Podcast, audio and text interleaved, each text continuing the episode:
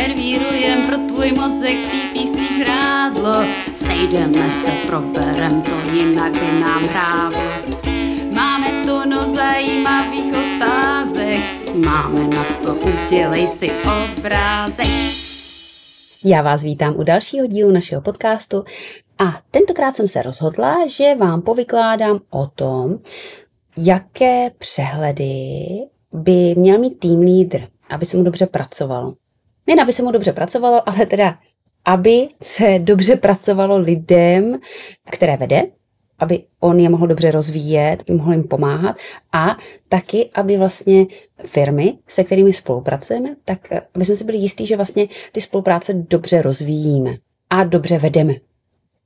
Je to vlastně téma, který teď eh, v týmu řešíme a nedávno jsme si na to sedli a sepsali si vlastně, jaké přehledy máme, co vlastně sledujeme.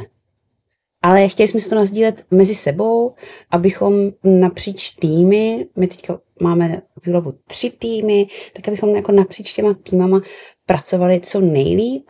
A říkala jsem si, že to s váma nazdílím, že to vlastně jako hrozně zajímavý téma a možná se to někomu z vás taky bude hodit. A jo, a ještě bych teda chtěla říct, že jako přehled neznamená dashboard, jo, ale spíš, co by ten člověk měl, měl vědět, nebo co by měl vnímat, co by ten tým lídr měl vnímat, jo.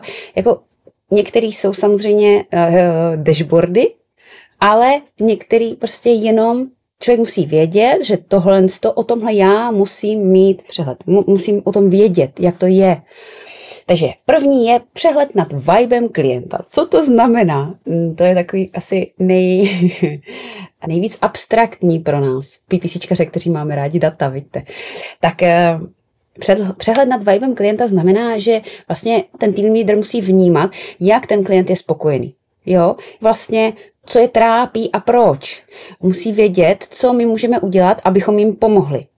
Eh, jde o to, že často se stává, že třeba už ten specialista si sám vede meetingy, ale tým leader aspoň u některých musí být, aby to naposlouchal to, toho klienta, aby porozuměl, co reálně potřebuje, jaký jsou jako reální cíle. Často prostě třeba ani přesně neartikuluje to, co potřebuje, ale vy když posloucháte, tak třeba slyšíte, aha, tak ehm, teďka mají nového investora, tak víte, že tam jako bude větší tlak na ten růst, jo, že vlastně je důležitější růst než třeba nějaký maximální CPA nebo PNOčko. A to prostě musíte naposlouchat. Pak je další věc, že vlastně uh, musíte naposlouchat, co třeba i za metriky chce sledovat, nebo jak chce komunikovat. Jo, vy třeba slyšíček, že do PPCček vůbec nemá vhled tak mu přece nebudete posílat desetistránkový report o nejvíc basic, nebo nejvíc jako kdyby hlubokých metrikách, který ten druhý člověk, ta, ta protistrana nikdy nemůže vnímat, nebo nevnímat, ale ani ocenit. Jo? Tak, uh, takže to je ten první přehled. Druhý přehled, ten je úplně nejjasnější, to podle mě asi mají všichni, to je přehled nad plněním cílů. Několikrát týdně by tým leader měl zkontrolovat, jak jsme na tom se spendem, jestli nepřespendováváme, jestli nepodspendováváme, jestli plníme ob- obrat, počet konverzí, pak třeba jednou týdně, jak plníme meziročně, jak plníme meziměsíčně, to je hodně důležitý. Hlavně u některých samozřejmě jako to meziroční srovnání nedává smysl a na, naopak u některých firm to meziměsíční srovnání vůbec nedává smysl. Jo, takže zase to člověk musí vědět, na co se vlastně koukat. A potom to trošku i navazuje na ten první bod, že musí vědět tým leader, jestli náhodou neexistuje nějaký cíl, který klient sleduje, ale my je vlastně vůbec nemáme zadaný. Třeba, abych dala příklad, co se nám stalo. Tak um, my jsme měli zadaný cíl obrat s cílovým PNOčkem. Dává smysl.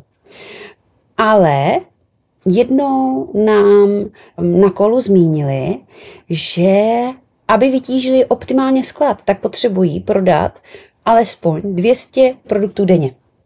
To my jsme nevěděli. Podle mě to asi jako není cíl, je to, taková ta, je to takový to omezení podobný, jak, eh, jak třeba CPA nebo PNOčko, že si řeknete, aha, tak pozor, jako já musím se snažit aspoň na těch 200 produktů denně. Nebo 200 objednávek denně. Podobně jsme to měli zase u jedné firmy, kdy oni nám říkají to stejnými, abychom jenom tak mezi řečí, to bylo tehdy ještě jako za covidu, tak nám mezi řečí zmínili, že vlastně aby oni pokryli aspoň nějaký fixní náklady, tak potřebují zase x objednávek denně. Protože to byl jako nehmotný produkt a tak eh, vlastně potřebovali tady ty fixní náklady pokrýt. A my jsme věděli, že musíme maximalizovat ten objem, protože no a my jsme věděli, že protože oni byli hodně tím covidem ovlivněný, tak jsme věděli, že fakt jako musíme maximalizovat ten objem konverzí. I za cenu, že fakt jako to CPA půjde hodně nahoru. Protože pořád se jim to vyplatí. Protože tu marži tam měli hodně vysokou teda. Tak, uh, to je druhý přehled. Třetí přehled, přehled nad produkty. Vlastně tým leader by určitě měl vědět, jaké jsou top produkty firmy. Jo, co je vlastně to, co se nejvíc prodává. Pak by měl vědět nějakou segmentaci, jo, jako takový ty segmenty produktů, kolik spendujeme do jednotlivých kategorií a produktů. A pak takový vývoj prodeje těchto produktů, anebo případně i ty nové produkty, že jo. Ty si jak musí ohlídat, jestli opravdu i ty nové produkty, které by měly být stars, tak jestli my je dostatečně promujeme. Čtvrtý přehled nad top kampaněmi. Vlastně do čeho my spendujeme a jaké to má PNOčko, ROAS nebo CPA. Případně u některých firm máme nastavený dashboardy, kde máme jako procento spendu versus procento revenue. Jo? Kolik vlastně já do jednotlivých kampaní spenduju versus kolik mi to generuje. To je takový zjednodušený pohled, ale může vás to zase navést, kde máte nějaký anomálie. A tady u tady tohodle, tady ten bod, tady ten přehled, myslím si, že by měl tým lídra i trošku donutit se podívat přímo do účtu. Jo, takže to je to, co jsem vlastně zmiňovala na začátku, jo, že ne všechno by měly být dashboardy. Myslím si, že i tým lídr by měl otevřít účty a měl vlastně jednou za týden, jednou za 14 dní si to trošičku proklikat, co tam je. Jo, aspoň ty top kampaně, aby to měl pod kontrolou. Tady k tomu přehledu na top kampaněmi, jeden dashboard už jsem zmínila, to, to, to procento spendu versus kolik to generuje. Pak uh, další dashboard, kolik procentu spendu jde do Facebooku versus Google Ads versus třeba S-Click.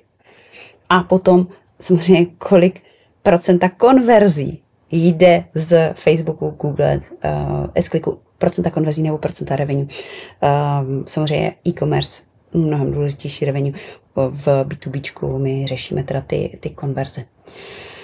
Případně ještě jako zajímavý pohled je, kolik procentu spendu jde do jednotlivých druhů kampaní. Jo, třeba search versus DSA versus shopping versus display. A tady tohle je teda samozřejmě, kolik procento spendu jde do různých druhů kampaní a my to uh, většinou ještě dělíme samozřejmě po státech. Pokud máte firmy, které jsou jenom v Česku, tak tady to nedává smysl, jo? To, z toho byste nic nevyčetli. Tak bych se třeba dívala na to, kolik jde do jednotlivých kategorií. A benchmarkovala bych si to s tím. Že vlastně tady zase, tady těmahle dvouma přehledama hledáte nějaký divnosti. Já vám uh, dám příklad, třeba to, kolik procento spendu A obratu nebo konverzí, jde do těch jednotlivých druhů kampaní, tak tady tenhle přehled sledujeme na firmě, která má asi třeba 15 zemí, je v 15 zemích. No a teď my jsme třeba viděli, že v pěti zemích máme úplně minimální spend v DSAčkách. Takže tam jsme se na to zaměřili a začali optimalizovat, protože to znamená, že vlastně je nemáme dostatečně vytěžený. Další přehledy, který by tým lídr měl mít, je o nějakých kvalitativních metrikách. Co to znamená? Je to score kvality, může to být uh, síla reklamy, uh, míra prokliku, konverzní poměr, CPC, benchmark CPC, benchmark CTR u shoppingu. Proč? Jo, tady tohle si nemyslím, že by člověk měl sledovat uh, na týdenní bázi, myslím si, že je to spíš jako měsíční báze, třeba jako při plánování aktivit, protože z toho vám vypadávají ty priority. Kde máte to nejužší místo, kde je jako ten největší problém těch kampaní, kde je ta největší oportunita. Navíc ten tým leader by měl mít i v hlavě mm, benchmarky. Jo, co je dobrý konverzní poměr? Co je dobré skóre kvality? Aby vlastně eh, mohl najít ty příležitosti, najít to nejužší místo. Vlastně vy, když nevíte, co je dobrý konverzní poměr, tak nevíte, jestli to, co máte, tak je dobrý nebo špatný. Potom další věc, co by měl řešit, tak je přehled nad plněním priorit. Co to znamená? Eh, my každý měsíc se píšeme plány, co by se za ten měsíc mělo dít a tým lídr by měl sledovat, jestli se to opravdu děje. Proč? Protože někdy můžeme být zavalení další prací, kterou třeba, která jako zrovna vyplyne. Jo? A vlastně pak řešíme něco úplně jiného, než jsme si naplánovali a utíkáme od těch priorit, utíkáme od eh, těch velkých věcí, které by ten účet měli nejvíc rozvinout. A, takže tým lídr je od toho, aby vlastně člověka vracel uh, k těm prioritám.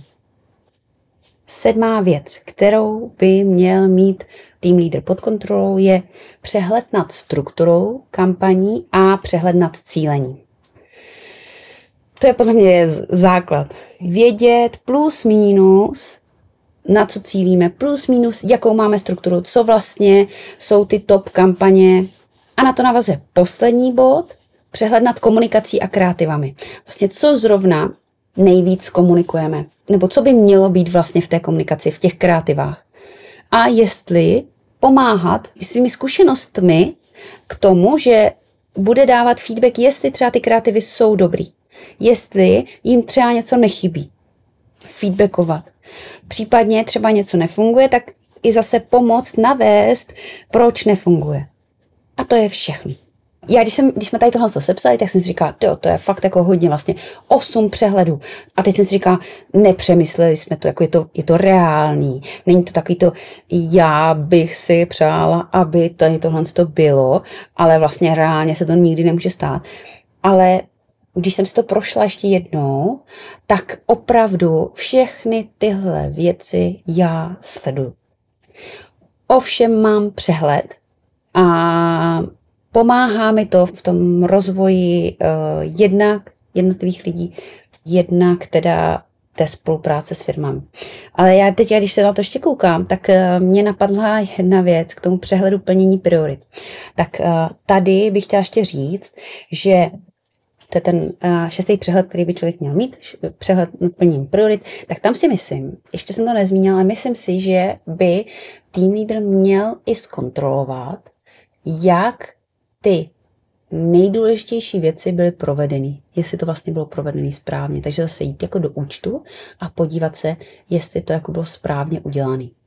A co můžou být ty top aktivity? Určitě vždycky, když spouštíme novou strukturu, tak ještě než to je teda spouštěný, tak vždycky to komentuju.